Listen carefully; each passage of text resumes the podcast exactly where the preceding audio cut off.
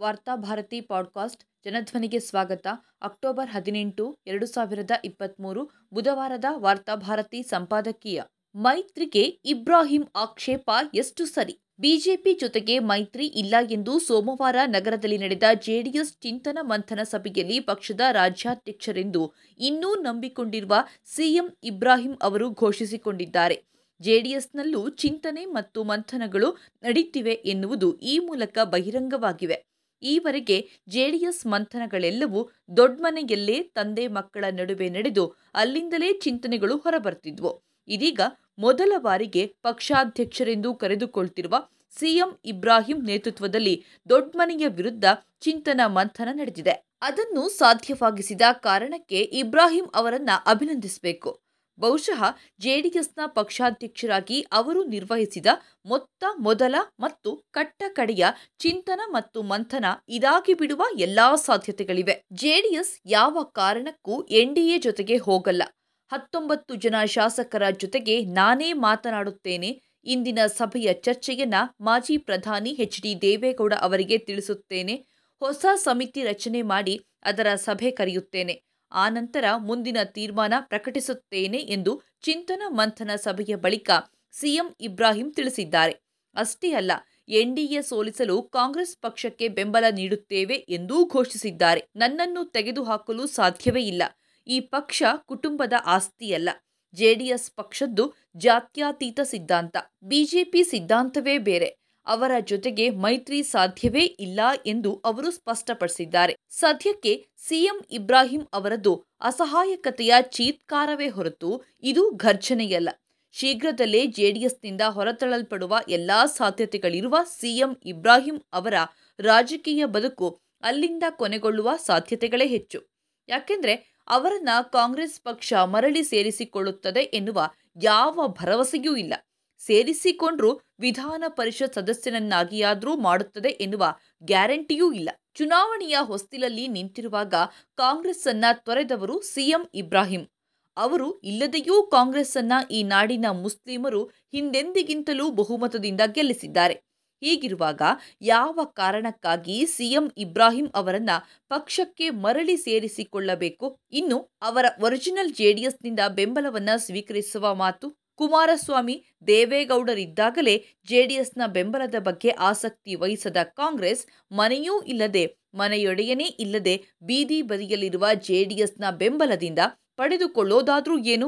CM Ibrahim ಈ ಘೋಷಣೆಯ ಮೂಲಕ ಸ್ವತಃ ನಗೆಪಾಟಲಿಗೀಡಾಗಿದ್ದಾರೆ ಕುಮಾರಸ್ವಾಮಿಯ ವಿರುದ್ಧ ದೇವೇಗೌಡರಿಗೆ ದೂರು ಸಲ್ಲಿಸುವ ಇನ್ನೊಂದು ಪ್ರಸ್ತಾವವನ್ನ ಅವರು ಮುಂದಿಟ್ಟಿದ್ದಾರೆ. ಬಿಜೆಪಿಯೊಂದಿಗೆ ಮೊತ್ತ ಮೊದಲ ಬಾರಿಗೆ ಜೆಡಿಎಸ್ ಮೈತ್ರಿ ಮಾಡಿಕೊಂಡಾಗ ಏನಾಯಿತು ಎನ್ನುವುದನ್ನು ನಾವು ನೋಡಿದ್ದೇವೆ.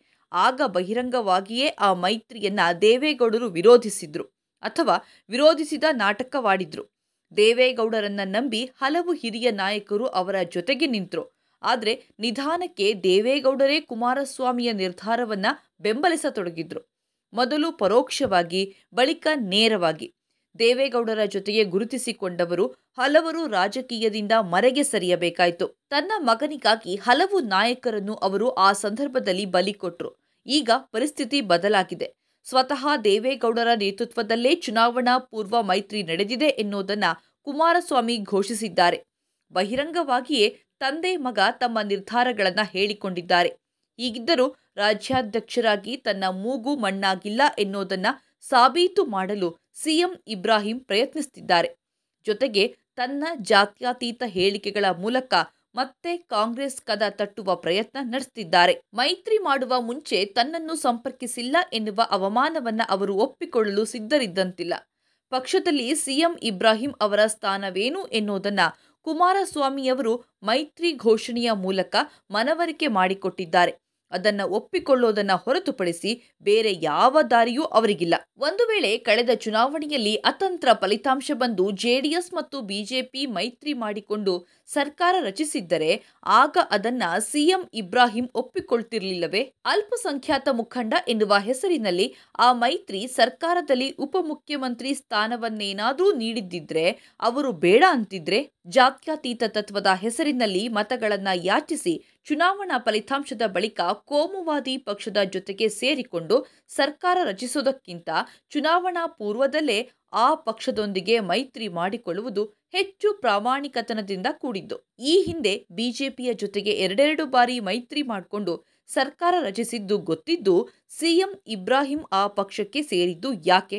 ಇದೀಗ ಚುನಾವಣಾ ಪೂರ್ವದಲ್ಲಿ ಮೈತ್ರಿ ಮಾಡಿಕೊಳ್ಳುತ್ತೇನೆ ಎನ್ನುವಾಗ ಸಿಎಂ ಇಬ್ರಾಹಿಂ ಅವರು ಯಾಕೆ ಆಕ್ಷೇಪ ವ್ಯಕ್ತಪಡಿಸಬೇಕು? ಚುನಾವಣೆಗೆ ಮುನ್ನ ಬಿಜೆಪಿಗೆ ಬೈದು ಅಲ್ಪಸಂಖ್ಯಾತರನ್ನ ಜಾತ್ಯಾತೀತತೆಯ ಬಣ್ಣದ ಮಾತುಗಳಿಂದ ವಂಚಿಸಿ ಬಳಿಕ ಬಿಜೆಪಿಯ ಜೊತೆಗೆ ಸರ್ಕಾರ ರಚಿಸುವುದಕ್ಕಿಂತ ಇದು ಹೆಚ್ಚು ಸರಿಯಲ್ಲವೇ? ಇಷ್ಟಕ್ಕೂ ಪ್ರತ್ಯೇಕ ಜಾತ್ಯಾತೀತ ಜನತಾದಳವನ್ನ ಉಳಿಸಿ ಕಟ್ಟಿ ಬೆಳೆಸುವ ಬದ್ಧತೆಯಾದರೂ ಸಿಎಂ ಇಬ್ರಾಹಿಂ ಅವರಿಗೆ ಇದೆಯೇ? ಕಾಂಗ್ರೆಸ್ ಪಕ್ಷವನ್ನ ಯಾಕೆ ತೊರೆದರು ಎನ್ನುವುದನ್ನೊಮ್ಮೆ ನಾವು ಸ್ಮರಿಸಿದರೆ ಸಾಕು.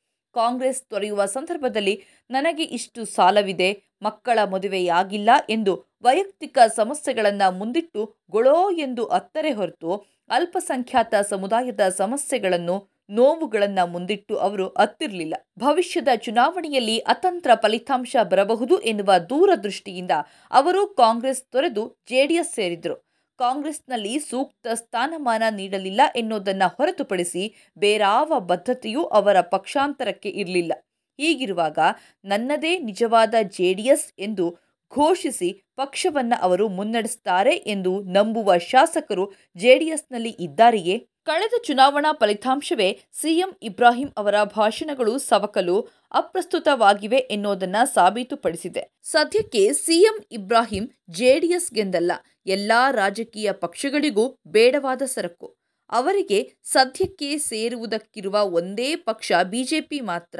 ಆದರೆ ಸದ್ಯಕ್ಕೆ ರಾಜ್ಯ ಬಿಜೆಪಿಯ ಸ್ಥಿತಿ ಎಷ್ಟು ದಯನೀಯವಾಗಿದೆ ಎಂದರೆ ಸ್ವತಃ ಸಿಎಂ ಇಬ್ರಾಹಿಂ ಕೂಡ ಆ ಪಕ್ಷವನ್ನ ಸೇರಲು ಹಿಂಜರಿಯುವಷ್ಟು.